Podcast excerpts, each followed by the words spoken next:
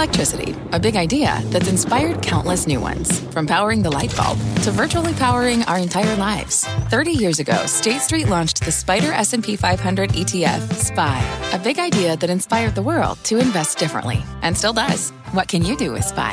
Before investing, consider the fund's investment objectives, risks, charges, and expenses. Visit ssga.com for a prospectus containing this and other information. Read it carefully before investing. SPY is subject to risks similar to those of stocks. All ETFs are subject to risk, including possible loss of principal. Alps Distributors Inc. Distributor. My mission is simple to make you money. I'm here to level the playing field for all investors. There's always a bull market somewhere, and I promise to help you find it. Mad Money starts now. Hey, I'm Cramer. Welcome to Mad Money. Welcome to Cramerica. I got people to make friends. I'm just trying to make you a little money. It's my job, not just to entertain, but to educate, teach. Call me at 1 800 743 CNBC or tweet me at Jim Cramer a mega cap company doesn't get to stay a mega cap company unless it's indispensable and brilliantly managed with spectacular balance sheet and tremendous prospects. All of which we seem to forget at the drop of any bearish hat. Right now, there's a big strike over to NASDAQ, a buyer strike, frankly, where the most beloved and respected companies, the mega cap nation states of technology, have something going out of style. Oh, we saw it again today with the Dow advancing 57 points. S&P dipped 0.32%, but the Nasdaq, where the mega caps all live, it tumbled 0.89%. It all starts with Apple, oh, as it often does. The $2.78 trillion market capitalization entity that's arguably the most admired business on earth. The stock's been clobbered after reports about how there may be an iPhone office ban for Chinese government and state sponsored entity employees. If true, it could be a real hit to earnings, no doubt about it. But remember, China could be opaque, fickle, and capricious.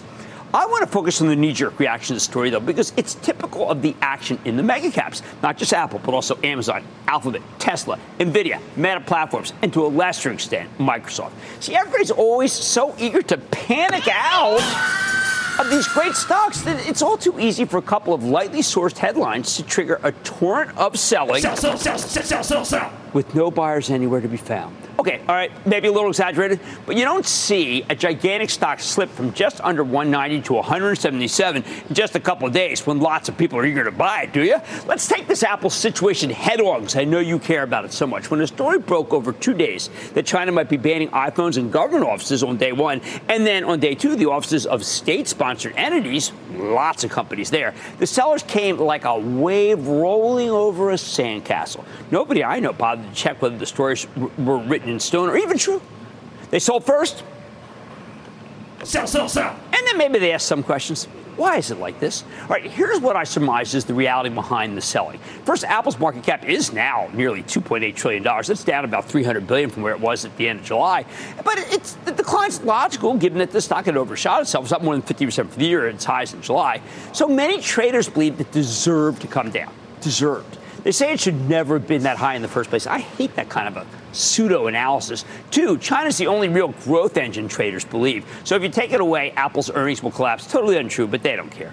Finally, most damning, and the one we really got to talk about, the endless skeptics who have been wrong the whole way up grab the mic. Are the ones that tell us that Apple's a company that doesn't have any growth in any way, so why would you own it to begin with? Now, you know me, I say own Apple, don't trade it. I didn't change my mind. I don't know where or when the stock will bottom, but I know this I'm a huge fan of the facts. And I don't know the facts about China. Sure, if Apple loses China like the State Department did unexpectedly in 1949, oh, there's going to be a hit to earnings. But why doesn't anyone else publicly say that, you know what? Maybe Tim Cook, the CEO, can come up with something that offers a compromise. Given that Apple's one of the largest employers in China and the country needs all the employment it can get, we forget that China, once our dominant trading partner, is now behind Mexico and Canada. We just learned that Chinese exports to the world just dropped 8.8% in August from a year ago. I know the Chinese government may be upset with the alleged hardline stance expressed by U.S. Commerce Secretary Gina Raimondo after her recent trip. Remember, she was just on our show. She's talking about building high fences in small neighborhoods. Well, neighborhood basically is national security. That said, I, the PRC banning iPhones for government employees doesn't help solve the youth unemployment problem, does it? It's over 20%. Or at least it was before they stopped issuing that number because it was too weak. You don't drive off a great employer like Apple when your economy's falling apart. More important, I bring up my acerbic view because I don't have enough fingers and toes to count how many times I've heard that the best days of Apple's growth are behind them. It's true that there hasn't been a lot of growth lately. No one's dismissing that. The numbers tell you that. What are you do? Like, the numbers don't lie. But growth years always come in spurts related to new iPhone releases. And it, if you sell the stock at this moment, please don't forget that you are selling ahead of one. You're also selling it in spite of a bountiful and growing service revenue stream, including new programs, new apps, new content, including some very exciting U.S. soccer and new ideas you never heard of now, but I predict you'll want so much that it'll be painful not to have them. In other words, Apple can reinvent itself in another way if China somehow becomes problematic, because not that eh, not its excellent phones is how it got to be a three trillion dollar business in the first place. It's a great technology company. I don't want to just single out Apple, though. Think about Alphabet. There have been so many times when it's failed to hit its search revenues or earnings, but out of nowhere, you have this first a gigantic franchise in YouTube, and then an amazing offering in cloud infrastructure. Alphabet simply is not a static entity. Amazon used to be a bookstore, just books. I remember visiting Borders almost two decades ago in Ann Arbor, where their headquarters was, and they were discussing how they could fend off Amazon. I mean, does Borders even exist? Then Amazon went to music, then general merchandise. Then they basically invented cloud computing with their Amazon Web Services. And, and, then they got into advertising. Every one of these at one time or another has been questioned as running out of gas. I've done some of that questioning myself. But the critics, wrong. Tesla's been buried so many times we need a new television show, NCIS Cemetery, to get to the bottom of where it's buried. But has anyone noticed the endless reinvention by Elon Musk and the incredible worldwide success of this man, who's been doubted at almost every turn? Tesla was supposed to have gone back, bankrupt I don't know, a half dozen times. Or how about Meta? It hurts to talk about the colossal failure uh, Mark Zuckerberg has had with this metaverse. Pure secondhand embarrassment, at least for the moment, only to watch him keep spending money on it. While pivoting, though, back to the lucrative Instagram business and the fledgling Reels, their TikTok killer. But the pivot, it's working. I know that Secretary Raimondo once said that if you ban TikTok, you'll have a hard time getting the vote of the under 35 crowd forever. I wish she had not said that. I mean, admittedly, it's a fair point then, but why not just say, okay, and that's why we should all go to Reels? Meta change, Zuckerberg change. The only mega cap that's never seriously been denigrated, it's practically is Microsoft. Perhaps that's because it's such an amazing plain old franchise that was already challenged by the government over 20 years ago. Maybe it's because Microsoft is such an incredible cloud computing business, Azure. But you know what? It wasn't always like that. When I first met the brilliant CEO, Satya Nadella, he was telling me, or selling me, frankly, that one day his cloud business could be $18 billion a year. We were walking down the streets. It could be $18 billion a year. I was like, yeah, please. I mean, come on. I was highly skeptical. As I was doing about half of that money at the time, it didn't seem to be important to anyone else at the company other than this guy. Black t-shirt telling me 18 billion. Oh, yes, sure. Anyway, the company's intelligent cloud business, which includes Azure and a couple of other services and enterprise business, is now an, a $90 billion business, not 18. 90. Oh, and don't get me started about NVIDIA, which is for ages was dismissed as just some gaming chip company. Before ChatGPT, I was screaming from the rooftops, and you know this, that this $100 billion business was something special, something to hold. Now that NVIDIA is a trillion dollar company, I'm finally hearing good things about artificial intelligence. Thanks for nothing. At every turn, we hear doubts. We're informed of the mistakes, the investigations, the departures, the poor releases, the shortfalls, the disappointments. Do we ever hear about the wins? I'm not saying this is the NFL, which starts, by the way, tonight on NBC. Lions playing the Chiefs. But I'm sure it's occurred to 95% of you that the Chiefs are a better team. They are the dynastic under Coach Andy Reid and the quarterback Patrick Mahomes. Why can't we ever accord any of the companies I just talked about with the same status? Bottom line, if Detroit somehow triumphs over the Chiefs, we may have some short term fears, but anyone who thinks that the Chiefs' best days are now behind them, they should be run out on a rail never fly in sports, but somehow we put up with it constantly in the business media, and all it does is hurt you as an investor. Something I try hard not to do every night when I come out here. Let's go to Bill, Massachusetts, please, Bill. Hey, Jimbo, how are you today? Uh, I'm doing well. How about you, partner? What's going on? Ah, fantastic. Uh, I've been following AMAT, and uh, I know before we, this is my fourth call with you, and I love how I'm always able to connect with you. It's incredible, this club. I love that, man. Uh, I love that. I like talking to people. I don't. The other guys I don't. It. I mean, I walked up from here to get a haircut over at Eddie's. I, I stopped by a lot of people. They talk and take the picture. Why not? I mean, I'm like, I can't believe anyone cares. Take a picture with me. It's fantastic. Go ahead. I'm sorry. I lost Bill. I talked too much about what Bill. I, I, didn't even get to answer his question. He's probably somebody's four time only. Uh, Justin in West Virginia, please. Justin. I directed hey, Cramer, how are you doing? All right, how you doing? I'm doing great. Thank you for taking my call. It's an honor to speak to you. Oh, thank hey, you. I've I've got a uh, oil and a natural gas pipeline company that I'm just totally confused about. And I see a lot of good things with it, and I also see some red flags. Uh, the stock ticker is uh, ET, and I could uh, really use your help. Energy Transfer and Kelcy Warren. I used to be very critical of it, but you know what? He's put together a mega cap pipeline business that is doing quite well, throws off a lot of cash, the 9% yield. They can pay it, and I got to tell you, in the end. All right, let's go to Edward in Texas, please, Edward. Hey, it's Edward in Dallas, 107 degrees. Is McDonald's equally hot, or is it a buy, sell, or hold? Man, I'm so stunned because the Cowboys calling me. It's like hard. I mean, I'm trying to process it. You know, Pollard. I mean, I, geez, I, Micah Parsons. That guy. Um, McDonald's is a really good stock, and there was a very good recommendation this morning, which tells me uh, that this is done. In, it's been in the wilderness for a long time. At 278, I am actually very, very bullish on it, and I think you should buy it. And thank you for the call, even though you are from Dallas. Although I am going down there to watch that game because it's Sunday on yes NBC. The issues facing the mega caps might be troubling right now, but anyone who thinks this best days behind them, you're kidding yourselves. On Mad Money, tonight, Lululemon has stretched higher after earnings. Can the rally keep running? Don't sweat it. I'm giving you my take. Then, as investors continue to fret over the potential for higher interest rates, you know what? I'm taking the other side of the trade. And it's a stock up close to 20% over the past month. Probably never even heard of it. I'll reveal the name and whether it's a good prospect when I sit down with the CEO. So stay with Cramer.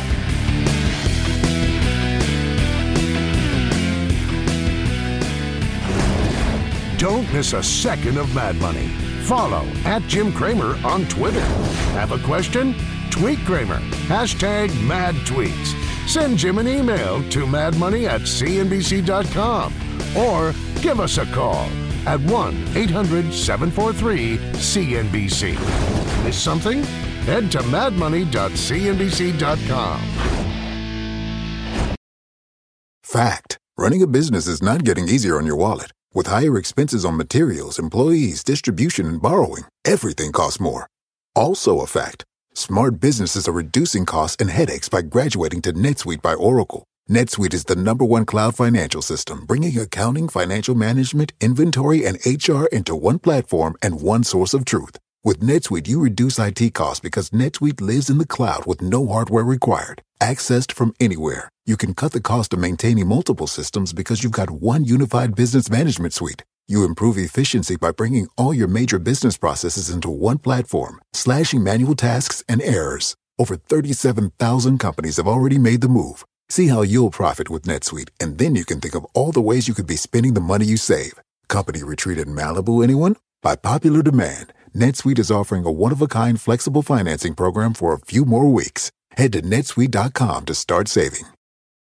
When you're hiring, the best way to search for a candidate isn't to search at all. Don't search, match with Indeed. Indeed is your matching and hiring platform with over 350 million global monthly visitors, according to Indeed data, and a matching engine that helps you find quality candidates fast. Use Indeed for scheduling, screening, and messaging to connect with candidates faster. Plus, 93% of employers agree Indeed delivers the highest quality matches compared to other job sites, according to a recent Indeed survey. Leveraging over 140 million qualifications and preferences every day, Indeed's matching engine is constantly learning from your preferences. Join more than 3.5 million businesses worldwide that use Indeed. Listeners of this show will get a $75 sponsored job credit to get your jobs more visibility at Indeed.com slash Mad Money. Just go to Indeed.com slash Mad Money right now and support this show by saying you heard about Indeed on this podcast. Indeed.com slash Mad Money. Terms and conditions apply. Need to hire? You need Indeed.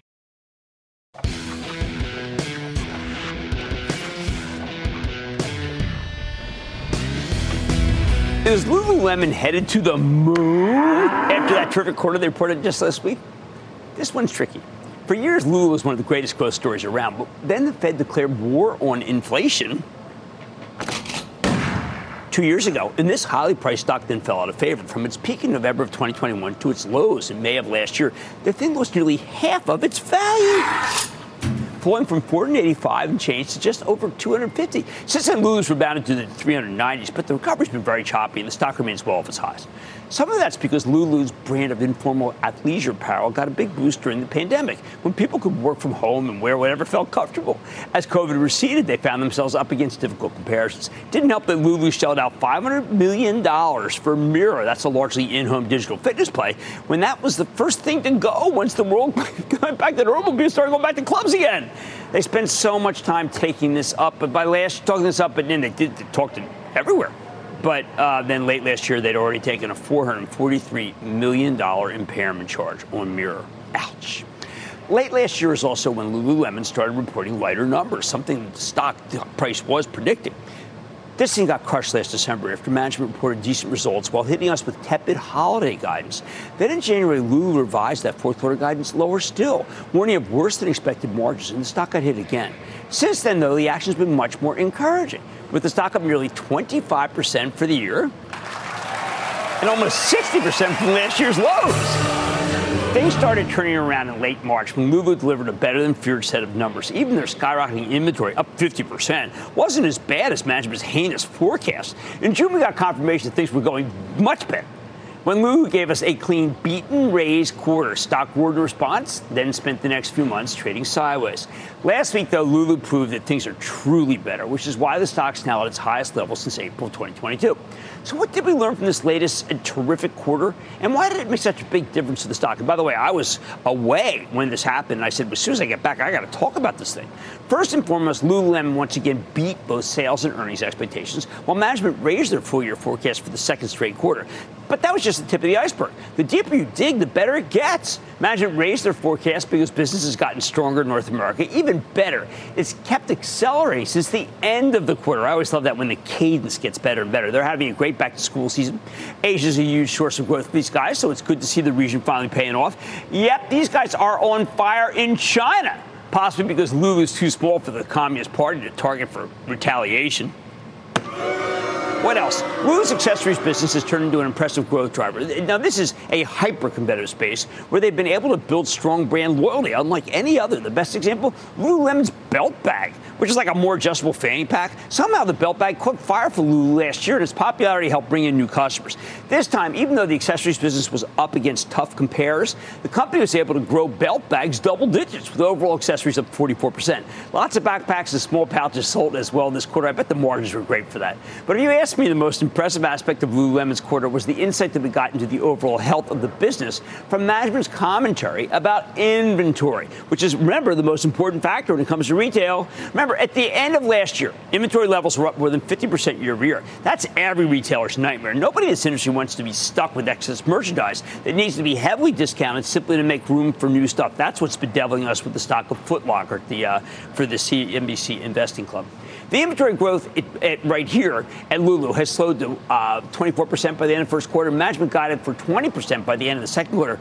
Those are still ugly numbers. But this time, the Lulu's inventory was only up 14% year over year. Okay, not great, but a heck of a lot better than what they were coming from. And even what management said to expect this quarter. This suggests that there's a lot more demand for the company's merchandise than there was 12 months ago, and they're doing much better than many other apparel companies, including the um, flailing Columbia Sportswear. Best of all, Lulu's management expects inventory levels to continue to moderate. They guided for inventory growth in the high single digits to low double digits next quarter. That's very acceptable. The rapidly improving inventory picture means that Lulu doesn't need to rely on as much discounting. The company said that markdowns were actually just flat from the prior year. At the same time, management expects their margins will continue to improve.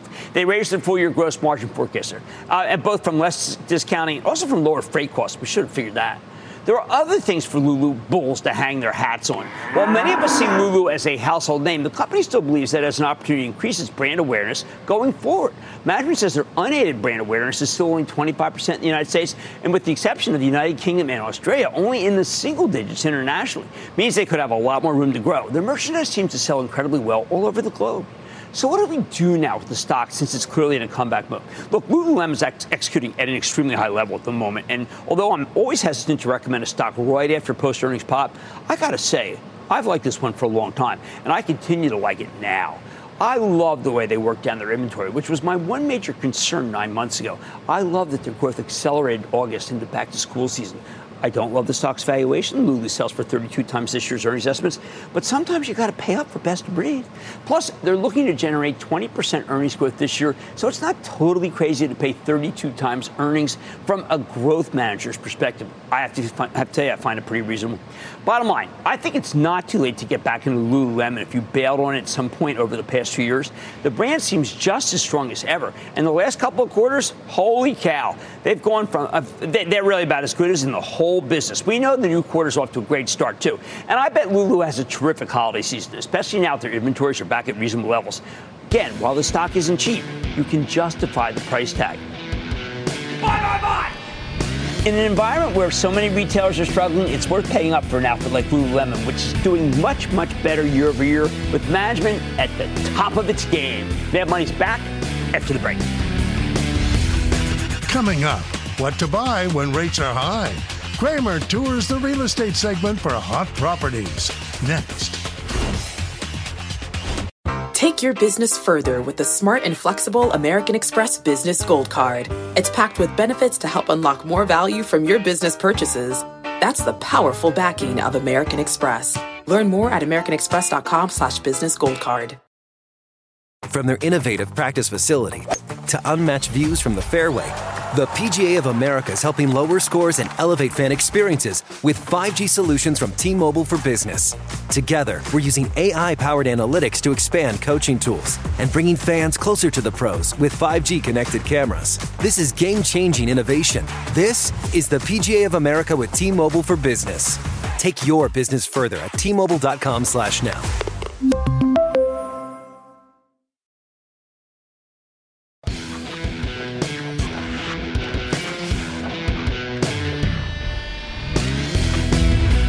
Uh, over the past couple months, all sorts of groups have been crushed by this rapid rise in long term interest rates. The home builders, regional banks, some of the more obvious ones.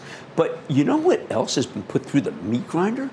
The high yielding dividend stocks, because the bond market competition suddenly got a lot tougher.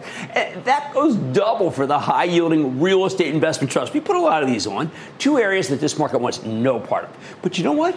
It sure feels like long rates are getting close to peaking, which would make these beaten down dividend stocks a lot more enticing.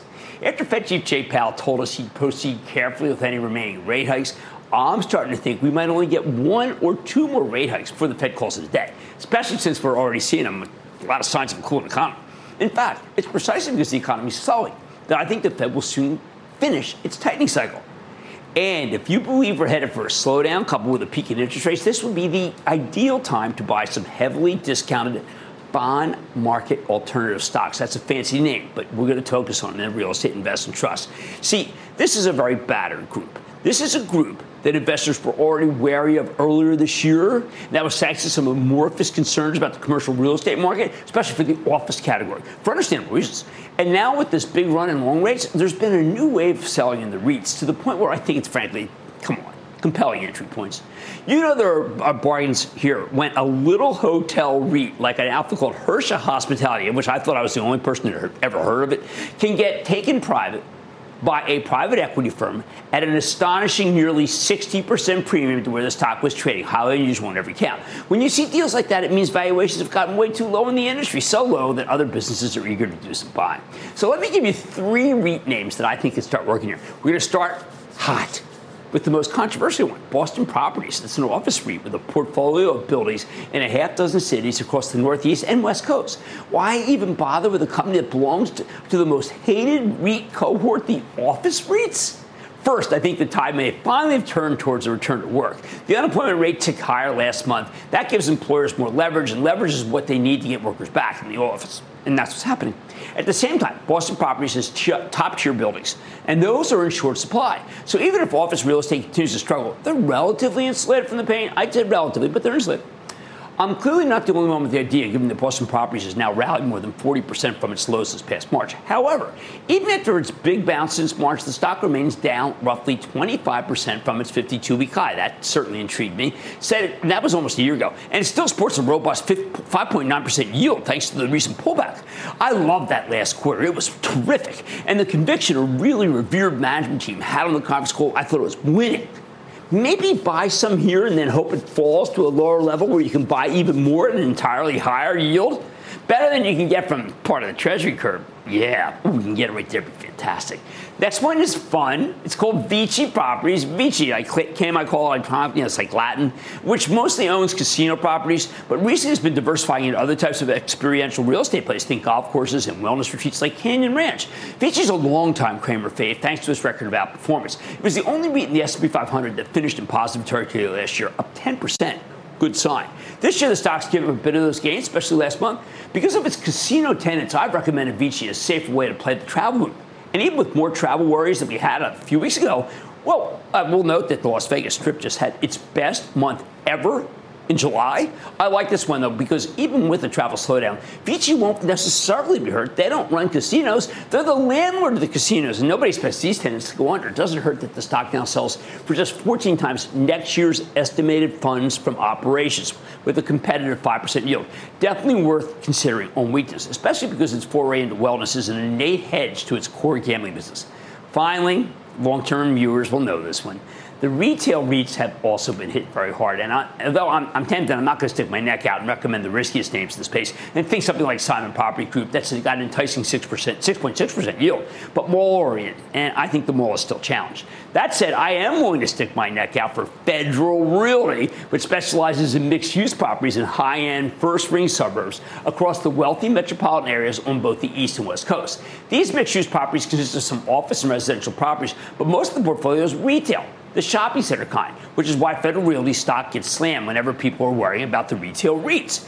I always like Federal Realty, primarily because of its unique, uh, uniquely suburban footprint. The suburban focus makes this stock a good option for anyone who's not as optimistic about an urban recovery as I am. I still believe in cities, but maybe not as much as I believe in Federal Realty.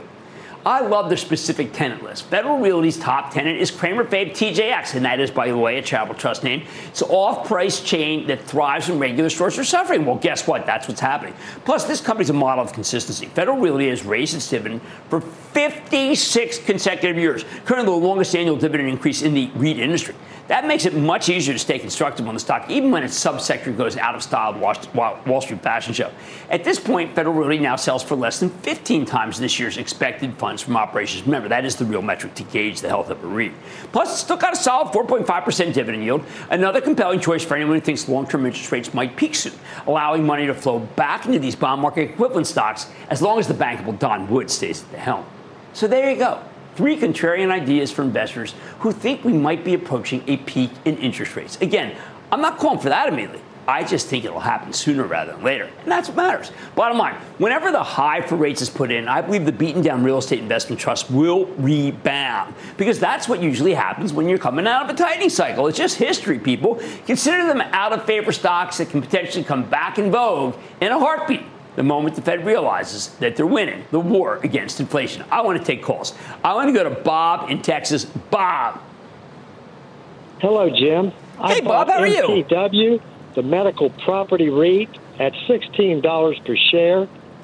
Since then, it's been hammered down, and with the dividend cut, I'm at about 3% on my cost basis. At present, it's paying around 8%. Should I buy more or avoid no, altogether? We, are not going to buy. I mean, we have had, been struggling with this mightily, um, especially with the charitable trust. You know, I had a call on this the other day, and I didn't realize they had just cut the dividend. I said, "Wow, what happened to the stock?" Well, yeah, they cut the dividend.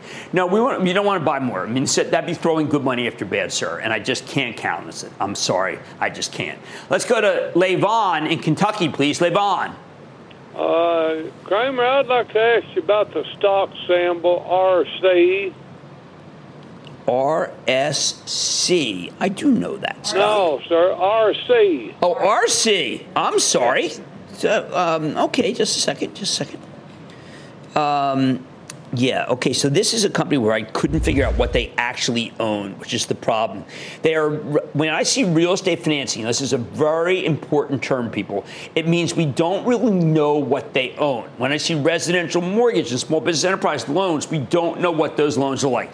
I cannot take that responsibility. I can't say the loans are good. That's a sucker's game. I don't want you to own it. I'm going to Arnold right now in New York. Arnold. Hey, Jim. Thanks for taking my call. Long time, first time. Oh, Calling thank you. about Crown Castle. You know, this Great is incredible. I, you know, we got out of the stock for the trust in like the 170s, 180s. We had a really nice hit, and then the stocks dropped like a stone. This, a lot of that is because of interest rates going higher, but a lot of it is because people are worried that the that a Verizon and AT&T are have such bad balance sheets that frankly they can't be uh, called upon, they can't be dependent upon to be able to put up more towers. So I think you have to stay away, even down here with a six percent yield. All right, REITs of all shapes and sizes might be out of favor right now, but if you think interest rates are going to peak sometime soon, then now is the time to start beating, buying the beaten down group. And you know I do like that Federal Realty specimen. There's much more mad money ahead. After the IPO boom of 2021, I'm eyeing one higher quality story that separates itself from the pack. And Apple shares are lower today after several reports indicated Beijing will expand its iPhone ban to state-owned corporations. Although I'm not even sure there's a ban at all, but I will break down the implications. And of course, all your calls rapid fire in tonight's edition of the Lightning Round. So stay with Cramer.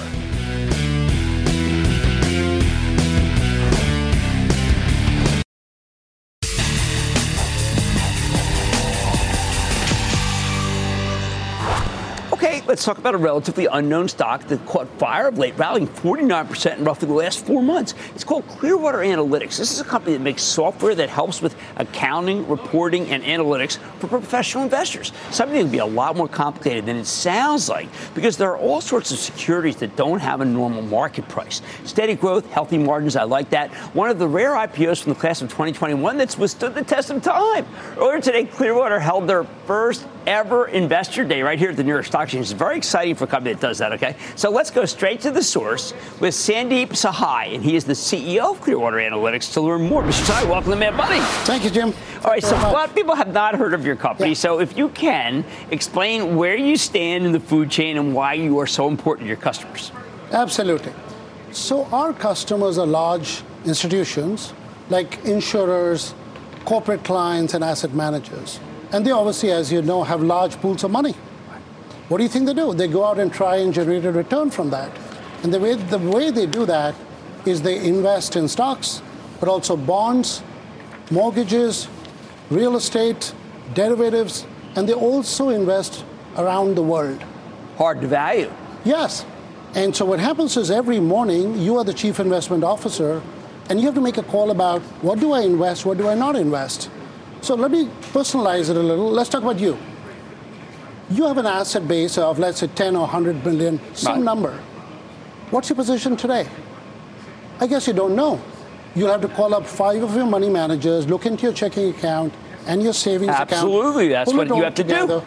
And the reason you don't do it is because you don't make day to day decisions about your portfolio. But that can't, doesn't work for a chief investment officer of an insurance company. Every day they have to decide what to sell, what to buy. We provide a single pane of glass across the world, across all asset classes, hard to value, easy to value, doesn't matter. And we give them a view every morning, 9 o'clock. Okay, but isn't that something that uh, Larry Fink, who works at, at uh, BlackRock, he offers a product called Aladdin that I think is a very good product. Are you similar in competitors? Because that's a very big company. Aladdin is firstly a good product. I think pretty highly of them. They have been mostly focused on the asset management industry. Our business is a lot more firstly on the asset owner community, so insurance companies and corporates and also REITs, sovereign funds and pensions. I saw you, Urban Outfitters Yes. there, Spotify Yeah, right. is there, right? I mean, these are our, our customers, quick. Garmin, real when a- companies. when a company goes public, Jim, most of them come onto our platform. So Uber, Lyft, Zillow, Robinhood, Apple, Cisco, you name them, when they go public, they suddenly have cash, Right. which they give to many managers to manage. Someone's got to give them a single pane of glass, and that's us. I mean, BlackRock is actually a good client of ours. But the point is that they provide more of the front office functionality, Jim, the trading part. We do things which are accounting, compliance, risk, and regulatory Well, when I was a hedge fund manager, I was always afraid. I mean, of course, I was always worried about whether my clients felt I was giving them honest valuations. Uh, I also have to believe that the SEC wants to see honest valuations. Is that maybe it would be a good housekeeping seal of approval? I said, listen, we got these from Clearwater. We didn't make these up. A- absolutely. And we can give them a comprehensive global view. So, what matters for us, Jim, is you could have some asset in Europe which blows up. Right. And if you don't aggregate that every day and bring it together, you're not going to get the right picture from a risk point of view, Jim. You have covered companies here which have just blown up in one part of the world. People didn't even know they had exposure. Our clients see their exposure every day. And right. that's what we give them. Now, uh, you have talked about artificial intelligence. Everyone kind of does. What I've been yes. telling people is please tell me how it helps the client and please tell me how it helps your bottom line. Because an amorphous artificial intelligence, I can't have that anymore. People say, Jim, tell us how it helps the client. Okay, and that, that is a lot of our investor day today was because of that, for that. So, look, is it a totally disruptive technology? Yes. But everybody is saying that. Where's the proof? Show me what it can do. So if you think about us, we get data from 2,800 sources a day. And a lot of them don't add up. So we have 200 people who reconcile this on a daily basis. And they use their knowledge. Guess what Gen AI can do, Jim? You point them to the 10 million reconciliations you have done oh. over the oh. last 10 years. Okay. And Gen AI can come and give you an answer about, you know what, Jim, this is the potential right answer. I think the danger is people try and say AI will replace humans. Not the right answer. Think about them as being human in the loop, producing and enhancing the efficiency of the reconciler. Let's say you're a client, just one more and I'll get off this artificial intelligence. No, no, no You're a client, you want to understand your book yield of an asset, hard to value security. Right. And you're trying to find out how that happened. Guess what? AI could do that in minutes compared to taking hours of research and coming up with an answer. Now, we, we talk about this uh, large language uh, yes. issue. Is it possible that uh, you, a manager, can just speak to a machine basically, not have to have a code person come in and have lots of different expensive people who don't generate revenue? Yeah. So I would just, I would just watch for one thing. I think it does have some problems. And therefore, the moment you say that the machine should replace humans, it's a little bit trickier. But if you say, can it make humans 70, 80% more efficient? That is easy. And from your vantage point, what does that do to our cost structure? If I can improve my cost structure such a meaningful amount, why do you care? Why do you want humans to be out of the loop and put all that risk in a system? Don't forget, Jim, we do investment accounting. Right. So we can't take this lightly that the machine is mostly right. No, no, no. We need the human in the loop to be right every time. I'm glad you said that. A lot of people just seem that it's just run by the machines. We can't have that. Okay. Humans are who we need, and you're doing the job. And I really think it was great that you had your analyst day, and you got to spread the story because it's actually not as difficult as people realize once they understand that these are multi-billion-dollar institutions. Yeah. They got to have the numbers right. Okay, that's Sandeep Sahai. He's the CEO of Clearwater Analytics. First analyst day, by the way, they are very comprehensive and open about what they do, and it's all available in what we call the deck. Stay with Coming up, Cramer takes your calls, and the sky is the limit. It's a fast fire lightning round. Next.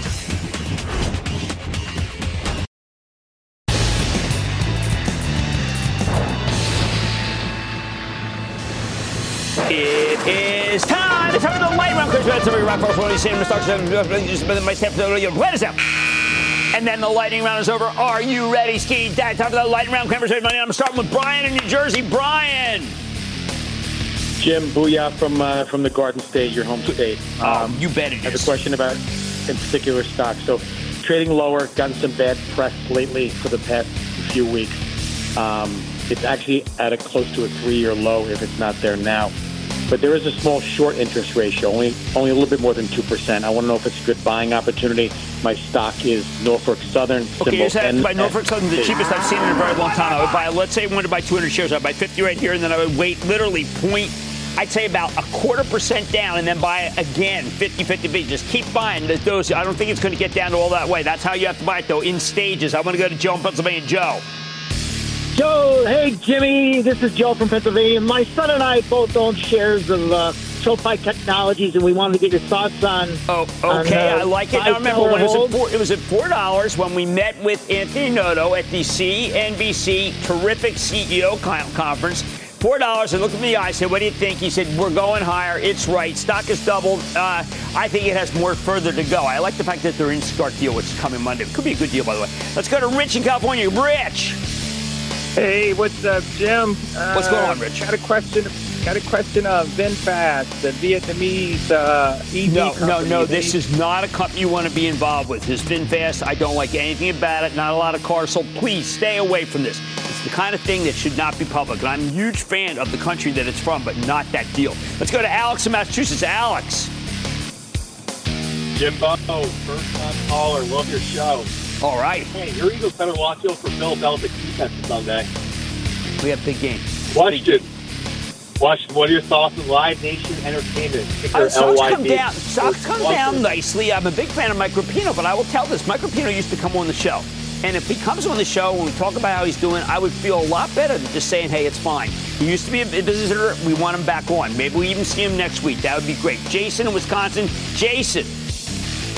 Hello, Jim. Uh, thank you so much for having me on. Steak Booyah from the great state of Wisconsin. Oh, I love My Wisconsin. son Kipton. Ah, thank you so much, Jim. Uh, my son Kipton wanted me to give you a call back. He wants to know. Back in February of 2023, you spoke with Patti Poppe about an awesome company, PG&E. He wants to know if he has some horse sense. So what are your thoughts on PG? That kid's got horse sense, absolutely, and I want him in the stock right here, right now. Patti Poppe's got what I call game. Let's go to Monty in California. Monty. Hey Jim, booyah to you. Booyah, Monty. For you about. Sure. Hey, got a question for you about Arrowhead Pharmaceuticals. I know you've had the president's CEO, Chris Anzalone, on about three years ago. Um, since then, the company's really advanced the pipeline into a double-digit state, about 12 uh, indications. But we got to get uh, him back on, man. Because you know I'm uh, not cardio- recommending any stocks that are losing money. That's my problem. Is I got to find out more because I've had a ban on stocks that are losing money. It's too hard out here. I'm going to go to Chris in Illinois now. Chris. Hey, Jim, uh, let's go Eagles. And how about American Electric Power? What's your thoughts? Okay, four and a quarter is where I want to buy it, but more important, that want Julie Sloat back on. You know, Nick Akins used to come on every quarter. It's time for Julie to come on because we've been a big supporter of AEP, and it's down very big from its 52-week high, 105 all the way down to 77, and that's because of rates, not because of AEP. How about we go to Riley in Texas? Riley. Booyah, Ski Daddy. What's happening, man? Mr. Mad Money, Jimmy Chill, Reverend Jim Bob. Can I get your expert opinion on E AEHR? Oh man, this is a test and measurement, and I, I for test and measurement, I always go for Agilent. I'm sorry, I've got like just a, I'm hidebound. Let's go to Mike in Illinois, please. Mike. Hey, how you doing, Jimmy Chill? Not bad. The showman's fine. What you doing, Mike? I'm What you uh, got for me? driving into Chicago to go see the Cubs. I wish you good luck. I like you know the Bears franchise. I drafted a bear last night. I haven't done that in a long time, but it turned out he owned a small restaurant. It's looking okay. Season three. What's happening? What's happening is uh, one of the world's largest IT consulting companies, Accenture, curious buy, seller, hold. You know what, Julie? Julie Sweet is so good. She's the CEO, and it is just such a good company. And people don't even know what they do. They help you figure out how to deal with technology. They're digitizers. I need to go to Haraj in California. Haraj. Booyah, oh, Professor Cramer. First time caller, long time listener. All righty. Thank, thank you for everything for us home gamers. Oh, I want to ask you about Alnylam Pharmaceuticals. Uh, nah, ticker man, they symbol are, I'll tell you, they are losing money so much. I can't go for it. $25 billion company just losing too much money. We're going to have to stay away. And that, ladies and gentlemen, conclusion of the lightning round. Coming up, did China miss a trade opportunity? Or are they happily headed toward isolation? Cramer digs deep next.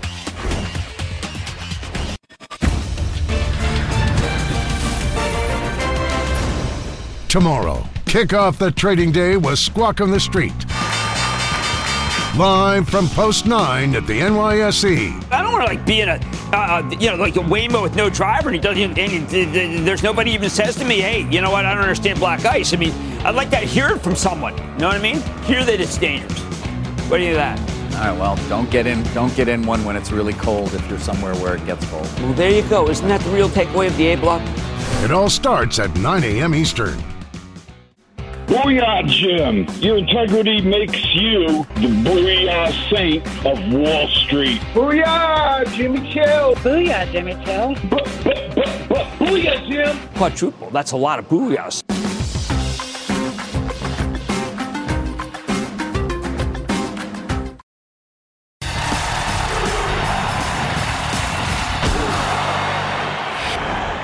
Eight years ago, Chinese President Xi came to the Obama White House and, according to economists, lied through his teeth when he said that he didn't intend to pursue militarization in the South China Sea. He told us there would be no target or impact.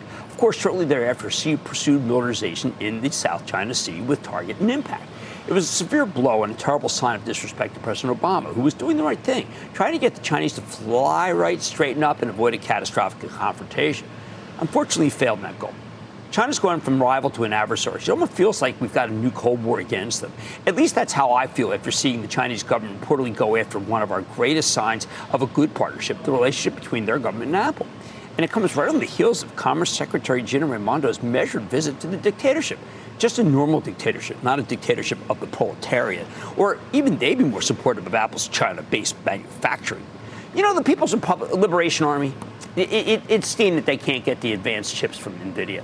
Chips that are a necessity if you want artificial intelligence. China took the first step immediately after Raimondo came back such bad form, just like they did after Xi's visit to Obama eight years ago.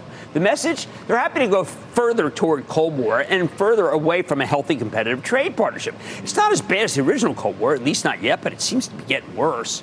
Oh, and, and at least the Chinese government let Secretary Raimondo visit Shanghai Disney, something we didn't let Soviet Union leader Nikita Khrushchev do in 1959 when we canceled his trip to Disneyland for security reasons. But it's sure going in the wrong direction here. Will China soon ban the wearing of Nikes instead of Antas, insisting on Antas instead of Jordans? I mean, even as Nikes are mostly made in China, are we back to a world where you can't show up at the office with a triple venti cappuccino with skim wet because the homegrown Luckin coffee's got a pumpkin spice special going for it? The news about China's possibly banning the iPhone in government sponsored offices was a big deal, especially because so many businesses there are at least partially state owned. If 100% true, it sends a chilling signal to potential Apple customers.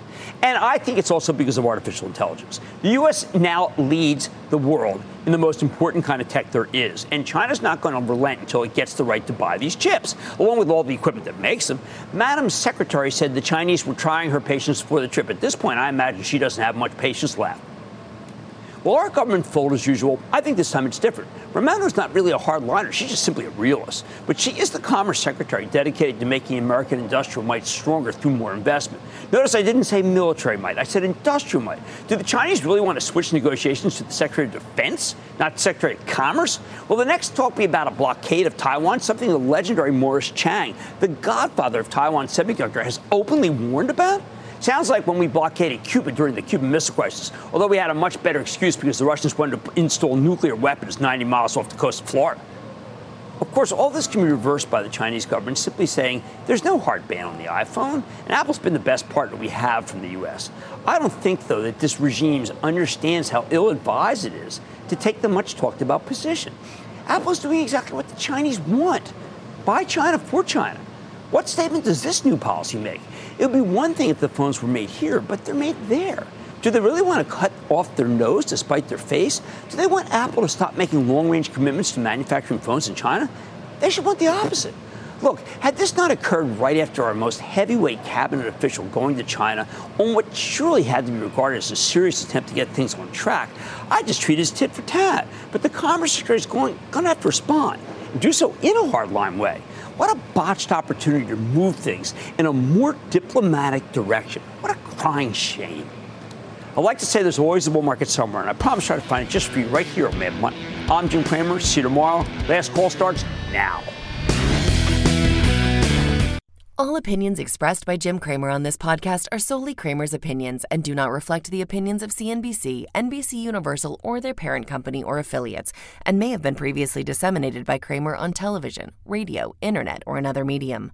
You should not treat any opinion expressed by Jim Cramer as a specific inducement to make a particular investment or follow a particular strategy, but only as an expression of his opinion. Cramer's opinions are based upon information he considers reliable, but neither CNBC nor its affiliates and or subsidiaries warrant its completeness or accuracy, and it should not be relied upon as such. To view the full Mad Money disclaimer, please visit cnbc.com forward slash Mad disclaimer. From pit lane to podium, the Las Vegas Grand Prix is providing fans a race day experience at the speed they deserve. With the help of T Mobile for Business, our 5G advanced network solutions are powering race day operations with event wide connectivity. From streamlined gate entry to an immersive app, giving fans blazing fast access to the sport they love. This is accelerating innovation. This is the Las Vegas Grand Prix with T Mobile for Business. Take your business further at T Mobile.com slash now.